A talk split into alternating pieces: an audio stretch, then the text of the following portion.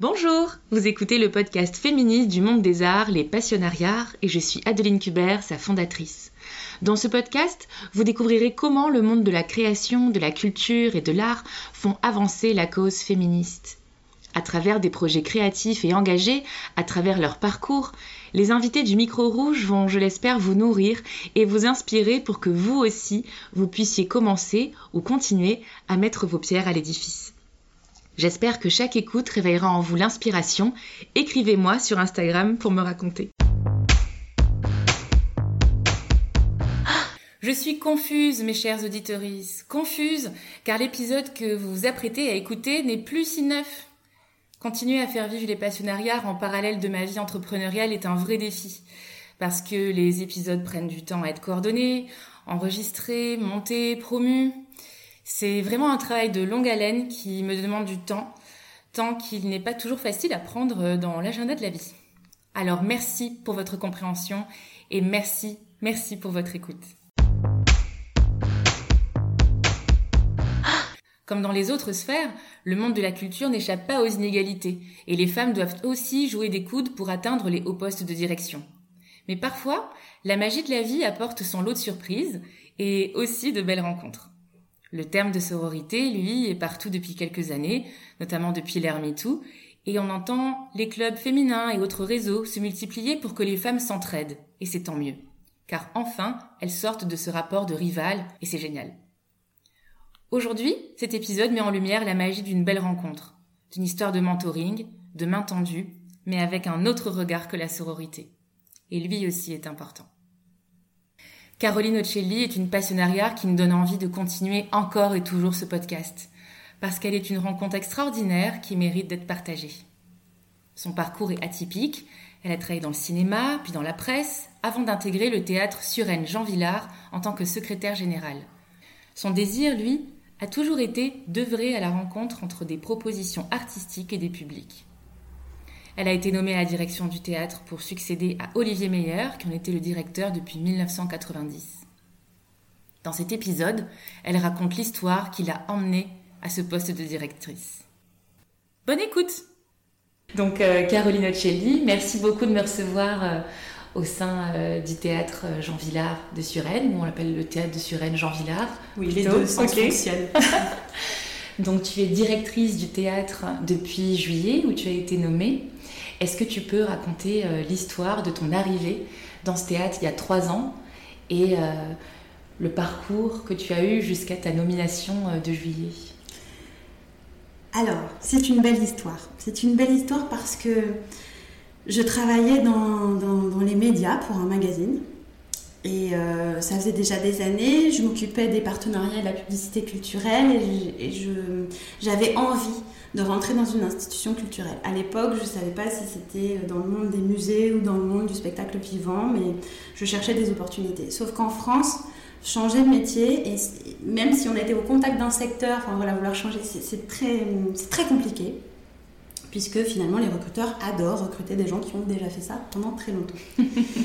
Donc j'ai voilà, essuyé un certain nombre d'échecs, euh, tout en allant assez loin dans les processus de recrutement, mais sans jamais être la personne choisie. Euh, je pense à Chaillot, je pense à l'école des beaux-arts. Euh, j'ai tenté ma chance, ça ne marchait pas. Plutôt à quelle typicité de poste Plutôt dans des postes comme, dire comme. Ok.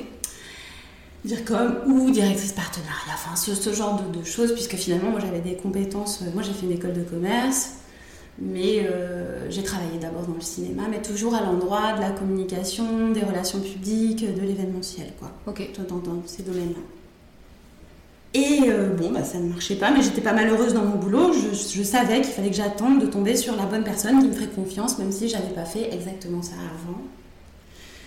Et à un moment donné, je fais un enfant, parce que ça peut arriver dans la vie d'une femme, ou pas d'ailleurs, mais en l'occurrence, ça m'est arrivé. Et j'étais euh, en congé maternité quand je vois sortir euh, l'annonce du poste de secrétaire général pour le théâtre de Suresnes Jean Villard.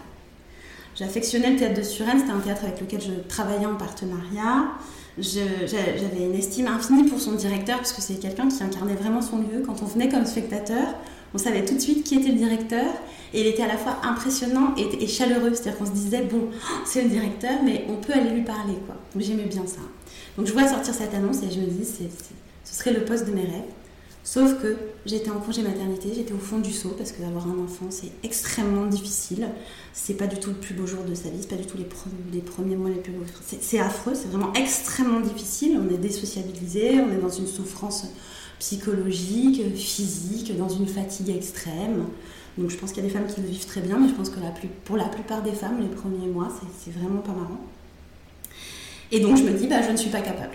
Je ne suis pas capable de. Je ne peux pas postuler parce que. Parce que il me manque des compétences, je suis trop fatiguée, je ne vais pas pouvoir m'occuper assez de mon enfant, etc. Et puis on ne va pas encore me choisir moi parce que je n'ai pas été dans un théâtre. Aussi, mais j'avais même plus la capacité de penser ça. C'était juste, je peux pas, je n'y arriverai pas. D'accord. Je ne postule pas. Je reprends le boulot à l'issue de mon congé maternité.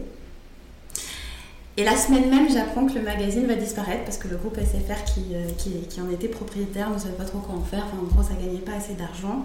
Donc, euh, donc, en gros, je, reprends le travail pour apprendre que je vais euh, être licenciée. Bon.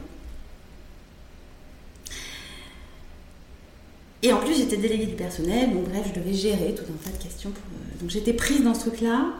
Et je sais pas dire pourquoi. C'était à la fois le fond du seau, hein, on va pas se mentir mais j'étais convaincue que j'allais m'en sortir.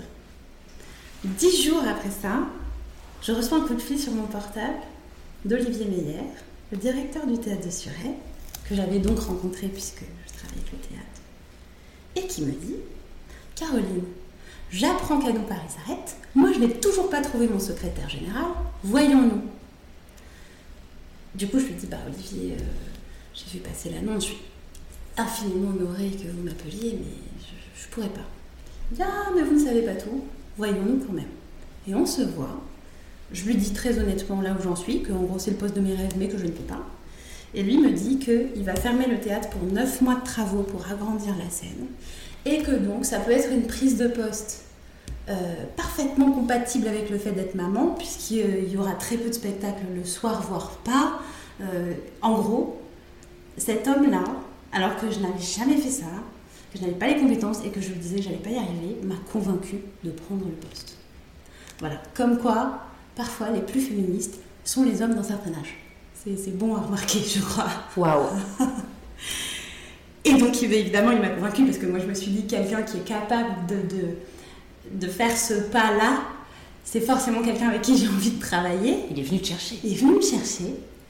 Et c'était très doux, en plus, c'était très rassurant. Après, il a une fille qui a mon âge, donc je pense qu'il y a aussi cet effet de projection-là. J'ai commencé à travailler ici le 2 avril 2019, je m'en souviens très bien.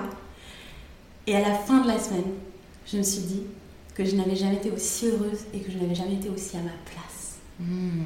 Et que j'allais y arriver. Waouh, c'est génial. Ça a commencé comme ça. Donc ça, c'était il y a trois ans et demi. Et et en fait, cet homme merveilleux qui est mon papa de théâtre, hein, Olivier Meyer, à un moment donné m'a dit qu'il aimerait bien me transmettre la direction et qu'on pourrait faire quelque chose qui arrive très très peu dans les théâtres, c'est une transmission heureuse. C'est vraiment euh, transmettre la direction, le savoir, l'historique, euh, pour que la, le, en tant que nouvelle directrice, je puisse, moi, continuer à construire, développer, orienter comme je le voulais, mais riche de tout ce qui s'est passé avant. Et c'est ça qu'on est en train de faire. Donc Olivier est parti le 30 juin. Je suis officiellement la directrice de ce théâtre depuis le 1er juillet et il est mon consultant pour euh, la période de septembre à mai. Donc voilà, il, continue à m'accompagner euh, et il m'a transmis la direction du théâtre. Très clair, merci beaucoup. Est-ce qu'on peut revenir euh, donc un peu en arrière au moment où tu es arrivé il y a trois ans et demi? Quels sont les projets que tu as menés euh, avant qu'il y ait euh, cette belle passation que tu racontes? Quel était ton rôle? Quelles étaient tes missions en tant que secrétaire général Oui. Alors c'est très mystérieux secrétaire général parce que c'est un intitulé à part au Parti communiste, c'est peu utilisé et ça n'a à peu près rien à voir avec le Parti communiste. En fait, dans un théâtre, ça n'est ni être secrétaire ni être général. Le secrétariat général, c'est en fait le service qui est tourné vers l'extérieur, vers les publics. En tant que secrétaire général, j'avais la responsabilité de la communication, des relations et du développement des publics, de la billetterie et de l'accueil des publics. En fait, voilà, tout ce qui est en contact avec les publics, à la fois acquis et potentiels. Et du coup, euh, de toute l'action culturelle aussi, c'est-à-dire de tout ce qui peut se faire autour des spectacles, des rencontres, des ateliers, euh, toute action spécifique euh, adressée soit au tout public, soit à des publics très déterminés, évidemment, puisque notre travail aussi en tant que théâtre subventionné, c'est de c'est de mener notre mission de, de, mise en contact entre des publics et des artistes le plus loin possible, donc y compris sur des gens qui n'auraient jamais l'idée de venir au théâtre. Donc voilà, le secrétariat général pilote en fait toute cette, toute cette partie-là. Classiquement, en fait, dans un théâtre, euh, il y a la direction, il y a trois grands services, le secrétariat général, l'administration et la direction technique. Voilà. Après, il y a des organisations qui peuvent un peu différer, mais c'est pour donner vraiment l'organisation euh, la plus répandue. Et est-ce que, euh, pour être aujourd'hui la directrice, à un moment, tu as participé à euh, une dimension aussi artistique, où tu as pu euh, aider peut-être au conseil, à la programmation, à la découverte d'artistes émergents, de jeunes compagnies, qui a pu ensuite faire dire à Olivier Caroline est la prochaine directrice Alors oui, d'une part, moi, je, fais beaucoup au spectacle. Je, vois, je vois énormément de choses, et ce depuis longtemps. Euh, donc c'est vrai que j'avais régulièrement des conversations avec Olivier au sujet de spectacles, d'artistes. Et par ailleurs, en fait, ce qui se passait, c'est qu'Olivier s'occupait de toute la programmation, sauf du jeune public. Et en l'occurrence, il avait délégué la programmation jeune public à Edwige Cabello, qui était une de ses anciennes collaboratrices, parce qu'Olivier est aussi quelqu'un de très fidèle. Euh, et euh, Edwige, elle a été secrétaire générale du théâtre de Boulogne quand Olivier dirigeait les deux théâtres. Et il s'avère que Edwige était euh, très curieuse du jeune public, elle-même auteure de livres jeunesse, donc voilà, elle menait ce travail-là. Mais pour des questions personnelles, et parce que c'est quelqu'un qui avait largement dépassé l'âge de la retraite, euh, je sais plus exactement quand c'était en 2020, je pense. Elle a dit Olivier, voilà, c'est la dernière saison que je programme. ça m'a beaucoup amusé, mais voilà, c'est terminé pour moi. Et du coup, à ce moment-là, j'ai dit à Olivier, écoute, euh, je sais que je ne sais pas, mais j'aimerais bien euh, tenter de construire moi la programmation jeune public. Parce qu'en plus, là pour le coup, c'est le bon côté d'être maman. Euh, je me posais beaucoup de questions aussi sur la responsabilité, des adultes pour amener les enfants en contact de l'art. Euh, et du coup, la responsabilité d'un théâtre. Et puis, on, propose aussi ici beaucoup de représentations en temps scolaire. Et, je trouve ça génial de se dire on est à l'endroit des premières rencontres, quoi, des premières fois des enfants avec le spectacle vivant. C'est à la fois une responsabilité immense parce que si l'expérience n'est pas bonne, ils vont être marqués. Ils vont être marqués négativement, enfin ils peuvent euh, développer une aversion. Mais si l'expérience est bonne, on peut ouvrir quelque chose, que ce soit de l'ordre de l'imaginaire, euh, de, enfin tu vois, ça, ça, on peut, euh, même si c'est de manière humble, mais bouger des choses dans la vie de de ces enfants qui sont en train de se construire. Quoi. Et, il m'a dit oui tout de suite. Et du coup, j'ai commencé, euh, enfin, mes premiers pas de programmatrice, ça a été à l'endroit du jeune public. Donc, j'ai programmé la saison 21-22 en jeune public et j'ai proposé aussi un nouveau rendez-vous parce que ce que j'ai pu constater en étant maman, c'est qu'il y a plein de propositions jeune public qui sont affreusement mal programmées par rapport au rythme des enfants. Parce qu'un enfant petit, genre euh, entre 2 et 4 ans, euh, en fait, l'après-midi, il a une sieste, euh, puis après la sieste, il est grumpy. Enfin, c'est pas le moment de l'emmener au théâtre. Pas le moment du tout, mais du tout quoi. Enfin, ou alors c'est vraiment, c'est comme un sport de combat quoi. En revanche, le matin, c'est un super moment. Et en fait, en, tant que parent, il n'y a pas tant de possibilités que ça de sortie, euh, surtout l'hiver, quand il fait pas assez chaud dehors et tout. Et donc moi, j'avais dit Olivier, ben voilà, moi j'aimerais programmer des dimanches en famille. Quand c'est pour les petits, le dimanche matin. Quand c'est pour les plus grands, le dimanche après-midi.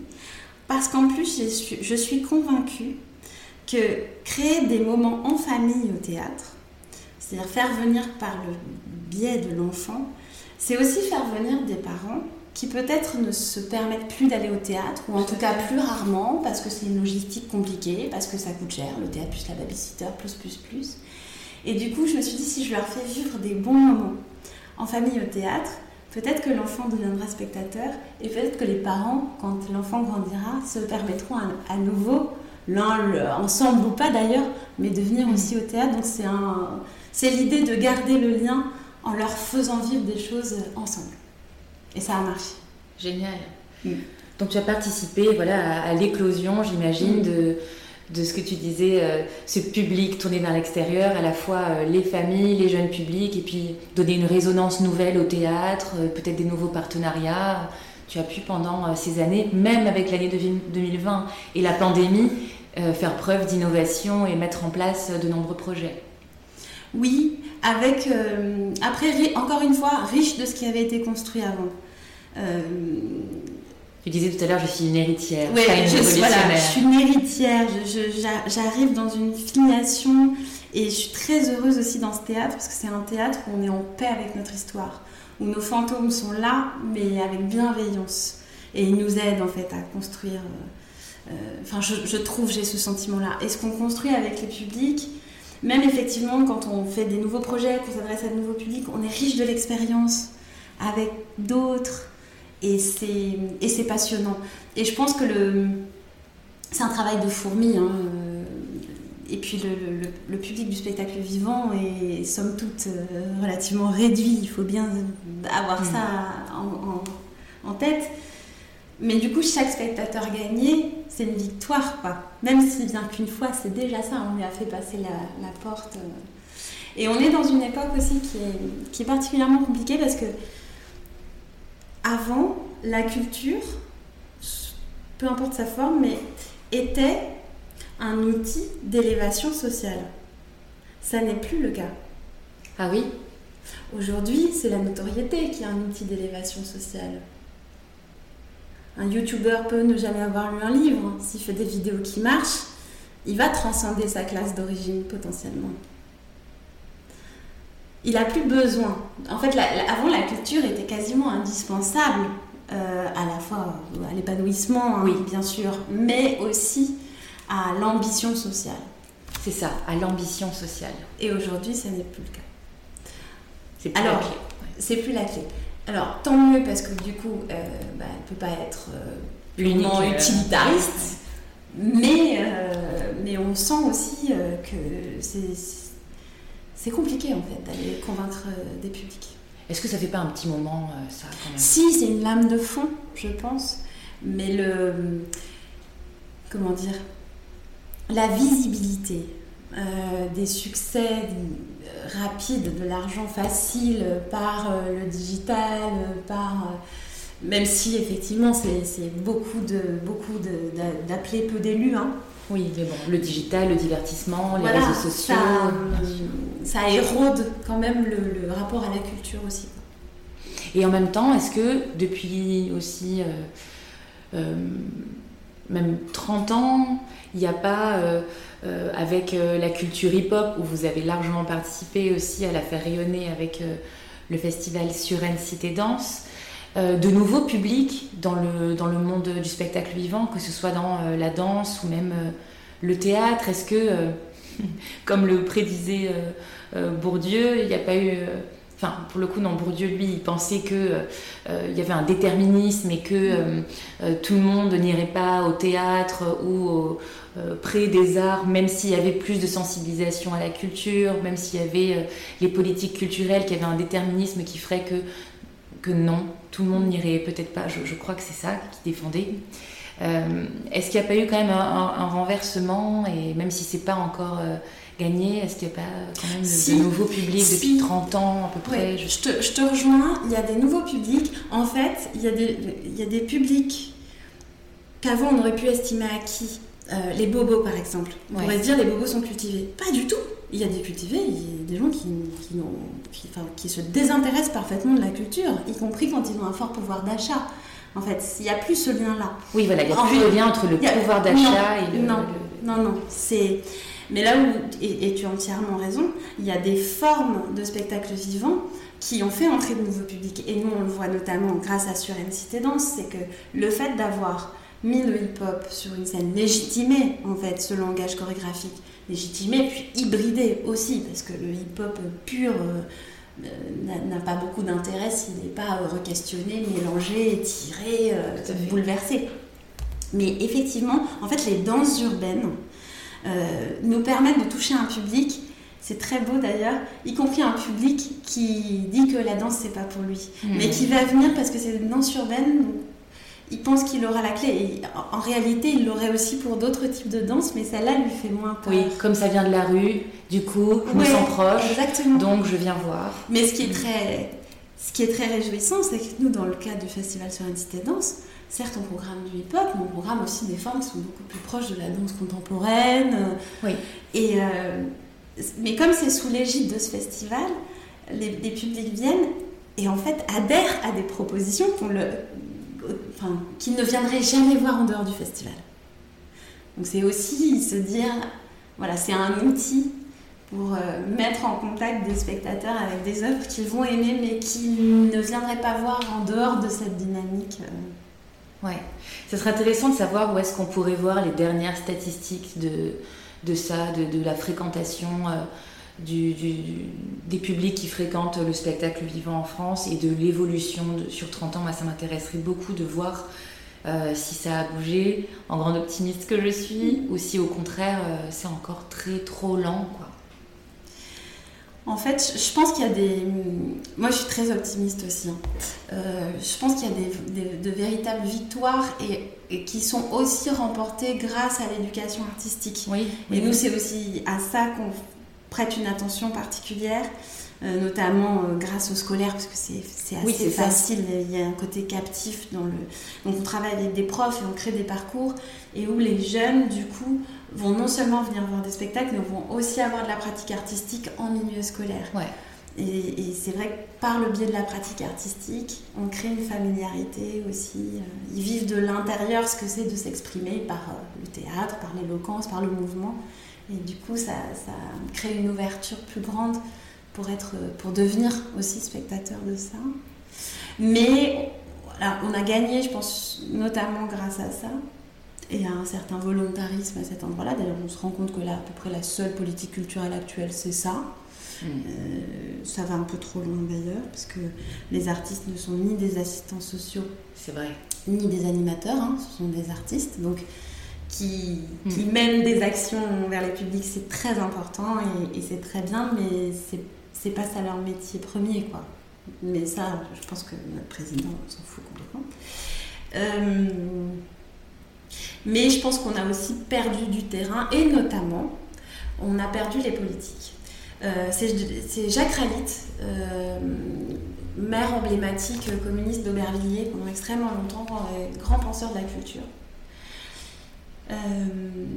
qui, euh, qui a écrit un bouquin qui s'appelle La pensée, la poésie et le politique D'accord. et où il explique, c'est des entretiens à la fin de sa vie, donc ça doit être euh, fin 80, début 90, et où il explique qu'un des gros problèmes, c'est que euh, autrefois, les, les puissants, donc les politiques, mais je pense même euh, encore avant, le prince, le roi, etc., et les artistes étaient très proches.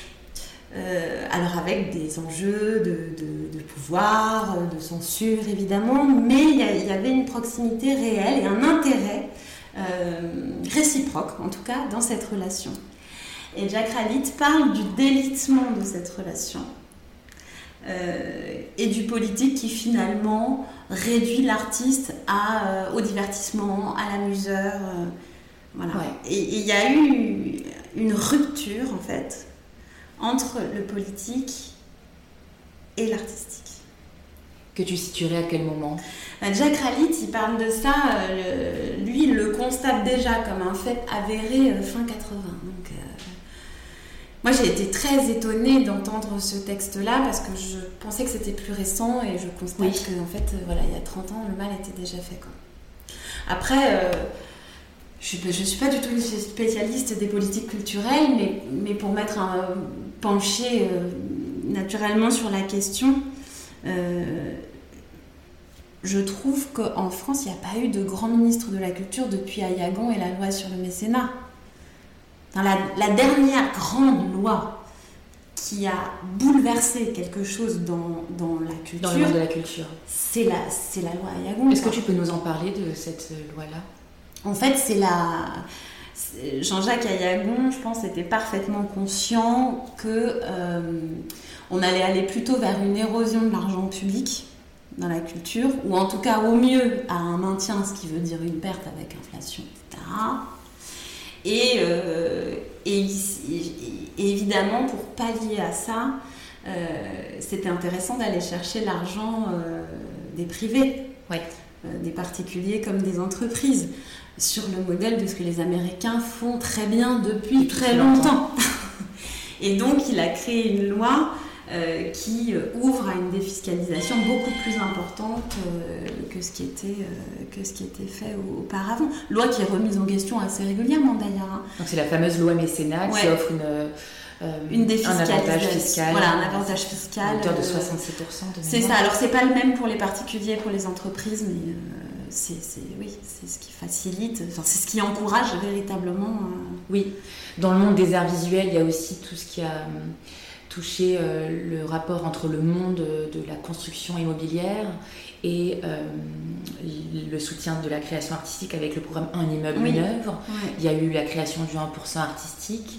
Donc tout ça était peut-être oui, dans à la même époque. dans cette sphère-là, ça, ça, fait longtemps qu'on n'a pas inventé quelque chose Peut-être que quelqu'un au ministère un jour va t'appeler et tu le sentiras pas du tout, mais cette personne va te dire Mais si, Caroline, moi je, moi je y croire. et peut-être que je ferai un épisode avec toi dans quelques années au, ministère de la Culture. Malheureusement, euh, je pense aussi qu'on. Enfin, je fais ce constat aussi parce que je, je pense qu'on ne laisse plus les ministres de la Culture être puissants. Hmm. Jack Lang était un ministre extrêmement puissant. je pensais à lui quand tu disais on n'a pas eu quelqu'un euh, de, des grandes lois depuis bah, longtemps. C'est plus emblématique. Ouais, ouais. Enfin, oui, voilà. évidemment, qui a inventé le poste. Hein. C'est ça. c'est forcément. C'est vrai qu'il a été aussi euh, voilà, très médiatisé, donc on, l'a dans notre mm. résonance euh, intérieure, mais j'avoue que je ne saurais pas citer une une loi ou quelque chose qu'il aurait créé, euh, qui aurait euh, euh, fait une grande avancée pour la culture en France. En tout cas, je parle de loi. De qui? Jack Lang.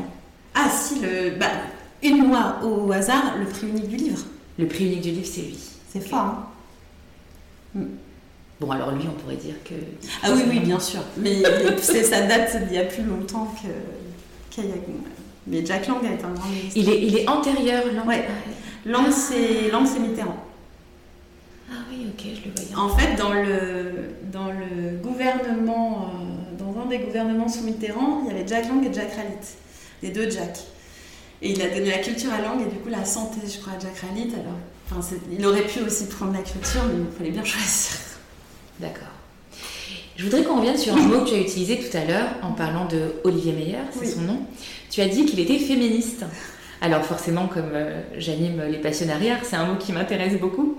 Est-ce que c'est parce que c'est lui qui a déclenché en toi euh, euh, la, légitimité et l'optimisme qui est revenu après ta période du coup de jeune maman qui t'a donné l'impulsion de, prendre ce poste et de retrouver la confiance en toi?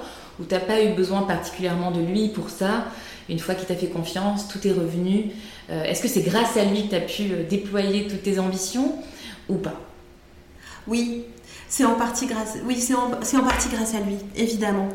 Euh, déjà parce que pour lui, il m'a, redonné confiance et je sentais bien que si j'avais été un homme, il m'aurait traité de la même façon. En fait, il y avait pas. À la fois, il me rassurait sur les fragilités de ma condition à ce moment-là, et en même temps, on était d'égal à égal alors même qu'il aurait l'âge d'être mon père et que c'est un homme, donc c'est un boomer, quoi. Donc il y avait tout pour... Euh, il, en fait, il avait tout pour euh, être dans un système de patriarcat, etc. Et c'était tout l'inverse. Et en fait, d'être crédible aux yeux d'un homme comme ça, et de, de me dire que j'étais euh, à la hauteur de la confiance qu'il m'avait témoigné a priori, c'est quand même fou, hein euh, ça m'a donné une force euh, démultipliée. Je pense que je suis, euh, je suis encore plus femme grâce à lui d'une certaine manière. Ah, c'est très beau ce que tu dis. Est-ce que tu peux, est-ce que tu peux développer? Bah, En fait, du fait d'être son égal, ce que je trouve très beau dans, quand justement il n'y a plus ces, préjugés ou ces rapports de force ou cet enfermement dans un schéma, c'est que on peut être complètement soi-même. Et du coup, développer aussi sa singularité et, sa sensibilité. Et c'est comme si moi, ça m'avait laissé aussi encore plus de place pour me questionner et me dire, ok, je, je suis crédible, je suis une femme, c'est, je, suis aussi légitime qu'un homme, certes, mais c'est quoi être une femme en fait? Et là aussi où il m'a, il m'a encouragée un peu dans cette, dans cette voie-là, c'est que Olivier adore les femmes. Pas du tout dans le sens coureur, mais il aime la compagnie des femmes, il l'apprécie beaucoup. Et, euh, et du coup, il fait naturellement plus confiance à une femme qu'à un homme. Ce que je trouvais très curieux. Donc c'est là aussi où ça m'a mise en mouvement, parce que ça fait, ça fait réfléchir. Mais du coup, ce qui est assez drôle, c'est que je réponds un petit peu à ça. Euh, dans, ma dans la programmation que je suis en train de concevoir pour la saison prochaine, où j'aimerais proposer plusieurs spectacles autour de la parole des hommes Très bien. et de la vulnérabilité assumée des hommes. Parce que le, le fait qu'on mette en mouvement et qu'on réclame cette égalité permet aussi des choses aux hommes. Ouais, je suis très d'accord. Tu vois? C'est comme un bénéfice collatéral, je te dirais. Et j'ai envie de mettre ça en lumière. Et comme Olivier a fait énormément de place aux femmes, évidemment, je, moi je suis attentive aux artistes, aux femmes finalement. Mais j'ai envie de souligner ça. Ouais, je comprends. Donc il a pu euh, créer en fait un, terrain parfaitement euh, sain qui a permis en fait euh, ton éclosion. C'est de ça que tu parles quand tu, mm. quand tu dis il m'a aidé à devenir plus femme. Et, et, du coup ça évoque tristement le fait que ce terrain sécuritaire et sain au travail n'est pas si n'est pas si courant en fait. Puisque je pense que tu es la seule au micro rouge à avoir dit euh, que c'est un homme qui a permis de te rendre plus femme dans ton milieu professionnel. C'est extrêmement rare parce qu'à l'inverse, on a beaucoup de témoignages de femmes euh, qui ont pu se faire euh, plus écraser que mm. éclore, pour, pour reprendre la métaphore des fleurs. Est-ce que dans la programmation, puisque c'est mm-hmm. ce que tu relèves, euh, tu as aussi euh, pris des partis pris forts euh, féministes qui permettent d'affirmer tes engagements ou plus largement les engagements du théâtre envers la société à travers des créations artistiques qui sont programmées ici. Oui, tout à fait. à commencer par Les Femmes de Barbe Bleue, qui est un spectacle d'une jeune metteur en scène extrêmement talentueuse qui s'appelle Lisa Guez ce spectacle a gagné le festival Impatience euh, en 2019. C'est un festival d'émergence euh, théâtrale. Et en fait, Lisa et ses comédiennes, parce c'est de l'écriture euh, collaborative, se sont, ont constaté que dans le conte de Barbe Bleue, on ne sait jamais ce que pensent les femmes. Qui sont ces femmes ah bah oui, elles sont mortes en plus. Voilà, mais personne ne s'intéresse véritablement en fait aux femmes en question. Elles sont même indifférenciées. Elles sont femmes. leur condition, c'est d'être les femmes, de cette morte. Voilà. Oui.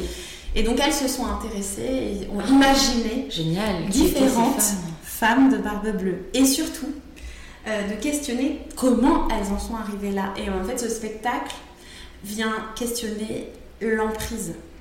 Hmm. Et ce qui est très beau, c'est que ça montre différents personnages, donc des femmes bah, évidemment différentes, euh, à la fois en âge, en, en background social et comment chacune, enfin comment le mécanisme de l'emprise en fait peut se mettre en place. Alors certes parfois avec des femmes peut-être plus fragiles, mais aussi sur des femmes fortes, en tout cas supposément fortes au départ. Donc oui. c'est un spectacle que j'ai trouvé vraiment particulièrement pertinent. Après moi je, je, ne veux pas faire une programmation politique. Oui. Je, pour moi le théâtre il est à l'endroit de penser la société, rêver, changer de point de vue, euh, se déplacer.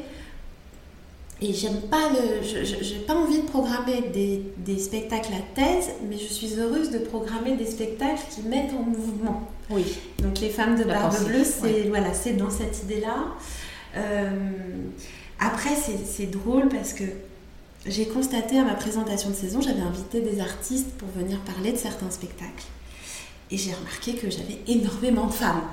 Mais j'ai pas programmé parce que ce sont des femmes, j'ai programmé ces spectacles pour les propos qu'ils défendent, pour l'approche formelle que j'ai adorée, enfin, pour différentes choses. Mais donc il s'avère que effectivement, je, je suis très heureuse de donner beaucoup de place à des femmes, que ça soit euh, en mise en scène, en chorégraphie, euh, en interprète, quelle que soit la discipline. Euh, mais j'ai pas voulu mener de politique de quota, par exemple. Ça a été très intuitif finalement. Exactement. En fait, ça se fait naturellement. Mais je comprends tout à fait. Mais ça m'arrive aussi. mais tout comme je, trouvais, je trouvais important aussi de programmer des jeunes et des vieux, quoi. Hmm j'ai pas envie d'avoir un théâtre qui n'accueille que de la jeune création ou que des artistes confirmés. Ce que je trouve intéressant, c'est justement que tout se mélange. Très bien. Et alors actuellement, vous êtes en train de réfléchir à la programmation euh, euh, peut-être à partir de septembre 2023 pour 2024, c'est ça Exactement. Est-ce qu'il y a des choses que tu peux euh, nous révéler ou, ou teaser au moins si tu peux pas révéler?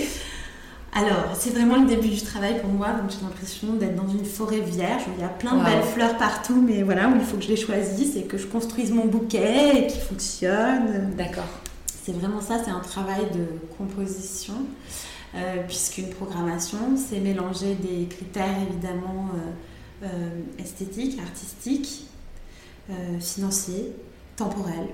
C'est beaucoup de contraintes.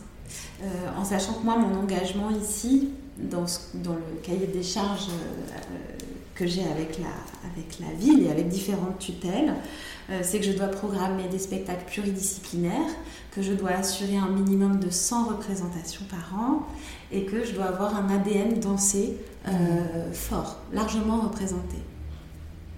Donc voilà, je suis en train de construire tout ça. Comme je disais tout à l'heure, une des lignes que j'ai envie de poursuivre, c'est donc la parole des hommes. Euh, je ne sais pas si je garderai cet intitulé-là, mais pour l'instant, mon travail, c'est ça. Comme on sera en 23-24 et que tout le monde va parler des JO, j'ai envie aussi de trouver des ponts euh, sport et spectacle. Euh, parce qu'en plus, je pense que ça peut amener de nouveaux publics, notamment dans les couples. Ok. parce que, Vous cherchez les couples?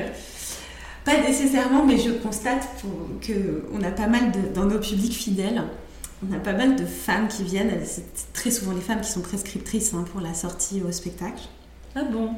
Comme c'est étonnant. Quelle surprise euh, et, et, beaucoup. Moi, j'ai créé une carte d'adhérent ici qui s'appelle la carte du haut, où c'est une personne qui prend et elle peut venir avec la personne de son choix. D'accord. On veut pas figer l'accompagnant. Oui. Euh, voilà, parce que ça permet. Mais du coup, j'aime bien discuter avec nos adhérentes du haut pour savoir avec qui elles viennent. Et souvent, elles me répondent Ah, mon mari avait envie de sortir au théâtre, ou Ah, il avait peur de s'ennuyer, etc. Donc, je pense qu'avec une programmation autour du sport, bah, peut-être que les maris de ces dames vont venir. bon, après, on parlait de, de, de, de programmation, euh, disons, euh, féministe. Euh, j'ai identifié un spectacle que j'espère vraiment pouvoir programmer qui s'appelle Une histoire du foot féminin qui est une conférence performative d'une artiste qui s'appelle Hortense Bellotte. Oh, je la connais, elle est ah, fabuleuse ici, elle a fait une série sur Arte TV il y a quelques années. Et j'étais jury avec elle au Panthéon l'année dernière, mais ça fait un peu pompeux, pour un prix d'éloquence euh, sur le thème de la muse. Trop bien Je, l'aime ah bah beaucoup, je dois l'interviewer, ça fait un, une ah bah passerelle parfaite. Génial Ah ouais, génial, Hortense mm. Bellotte. Ok. Voilà. Super. Elle sera très heureuse d'écouter cette épisode. C'est trop drôle.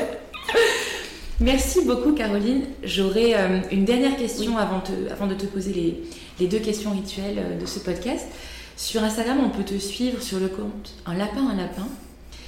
Il y a un lapin blanc posé sur ce bureau devant toi. Est-ce que ce lapin blanc a un rapport avec le lapin en retard de Lewis Carroll ou rien à voir? Il a un rapport avec tous les lapins, hein, évidemment. en fait, euh, je trouve, j'aime beaucoup l'expression appeler un chat un chat, mais je trouvais qu'en version lapin, c'était encore plus sympathique, appeler un lapin un lapin. Donc voilà pourquoi le lapin. Et puis en, fait, on en trouve un peu partout des lapins. Alors, il s'avère que le lapin blanc sur mon bureau est un cadeau d'Olivier, qui est venu me l'apporter le jour de mon ouverture de saison. Ok. Voilà.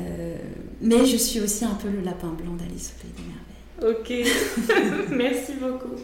Euh, les deux dernières questions sont euh, si tu devais, toi, euh, définir le féminisme ou ton féminisme, qu'est-ce que tu me partagerais Ou qu'est-ce que tu partagerais à ces auditoristes?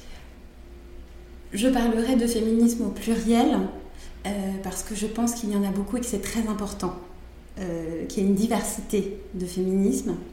je dirais que mon féminisme est modéré mais sérieux, euh, que j'ai l'impression d'être dans la génération euh, un peu entre deux, entre les femmes qui acceptaient et entre les femmes qui se révoltent complètement. Euh, ce qui n'est pas confortable mais qui, mais qui est quand même une chance.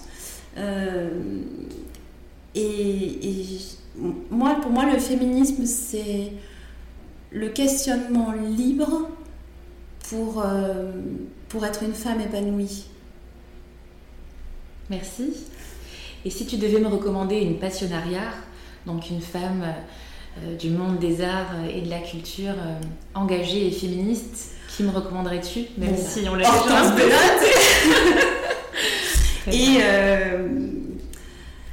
bah, Elisa Guez, peut-être. Alors, je ne sais pas à quel endroit de féminisme elle est, mais vu le sujet de, des femmes de barbe bleue, je pense que ça pourrait être une très belle rencontre.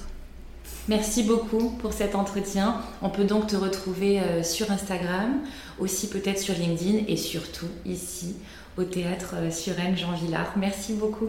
Merci à toi. Merci pour votre écoute et pour votre soutien pour les passionnariats.